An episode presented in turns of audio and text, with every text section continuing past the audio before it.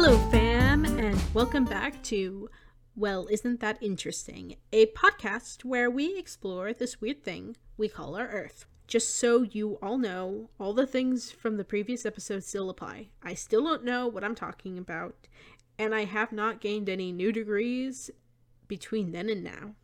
However, I have done more research since then, and I have come to you with the fruit of that research. My dear friends, I'm sure you are wondering what's today's episode based on? It's based on a question Can coconut water be used for blood transfusion? The simple answer is no. But we are getting ahead of ourselves. I ran across this question while I was listening to a podcast. I think it was Ologies, but I couldn't find the quote itself, so it doesn't matter. On whatever podcast or whatever content, someone was being interviewed and gave the fun fact that coconut water could be used in emergencies for blood transfusions. Although this fact really confused me, I just ran with it because I trusted the source but I still wanted to know more about it. So that's how we got on the list, and now we're doing an episode on it. Now, I think a good place to start with this whole discussion is to talk about what a blood transfusion is. At its most basic level, all a blood transfusion is is taking blood from one person and injecting it into the veins of someone else.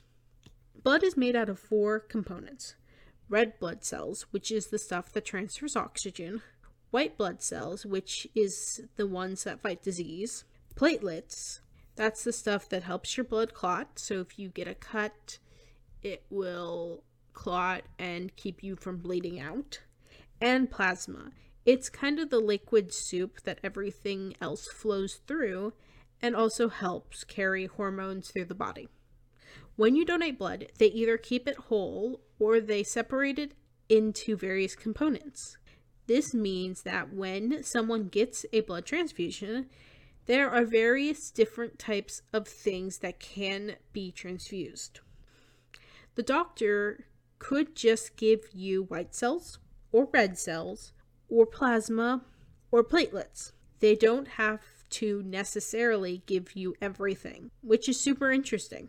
So, back to coconut water. What exactly is coconut water? Well, simply put, coconut water is the liquid found inside the coconut. Coconut water is different than coconut milk because coconut water is only the liquid found inside the coconut, while coconut milk is more like a juice that uses both the coconut water and the flesh of the coconut. Coconut water is usually made from green coconuts, which are coconuts that have not fully developed because apparently that makes better coconut water.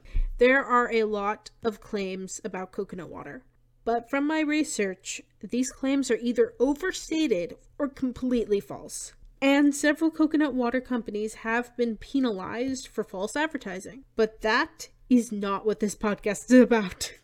Now that we know what transfusions are and what coconut water is, how would these two things mix? Well, according to my research, most people who are claiming you can do this will either say that coconut water can be a replacement for plasma or saline solution.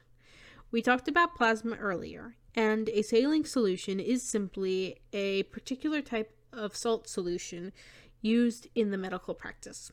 With all that being said, how is coconut water for transfusing? First off, coconut water is not sterile.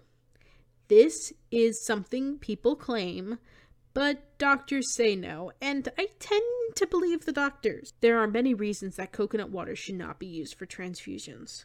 For starters, its pH level is closer in mimicry of the inside of the blood cells than the plasma. Also, although potassium is good for drinking, it's not necessarily good for injecting into your vein. And doctors worry that the levels in coconut water could be too high and troublesome when put straight into your vein. If that wasn't bad enough, on Snopes they say hypertonic fluids such as coconut water could cause cerebral edema, blood hemolysis, worsening kidney failure, heart arrhythmia, and many other neurological complications. All of which sound like a great reason not to put it in your blood. It is recommended by some to be good for oral hydration. So, yeah, if you're really dehydrated, just drink it. So, at the end of the day, until they come out with a synthetic blood, blood is the only thing that can be used as blood. Along the course of this episode, I came across several things that were interesting but not long enough to make their own podcast. So I will tell you now. The first thing is that blood plasma is the only part of blood that can be frozen and has a shelf life of a year, compared to red blood cells, which have a 42 day shelf life.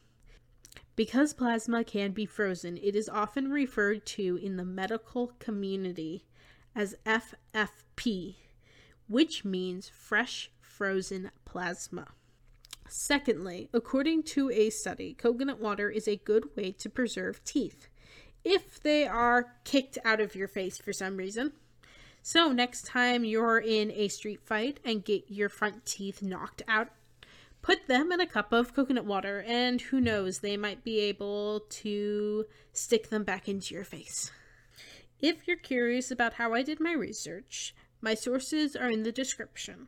If you have any questions or topics you'd like me to cover next, you can put them in the YouTube comments if you're watching there, or you can contact me through social medias. I'm Cat on the Go on most of my social medias, including Reddit, Twitter, and YouTube.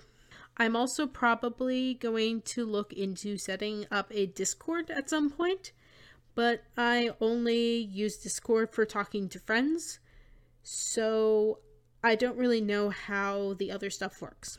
Anyway, until next time, I hope you have fun and keep on learning. Cheers!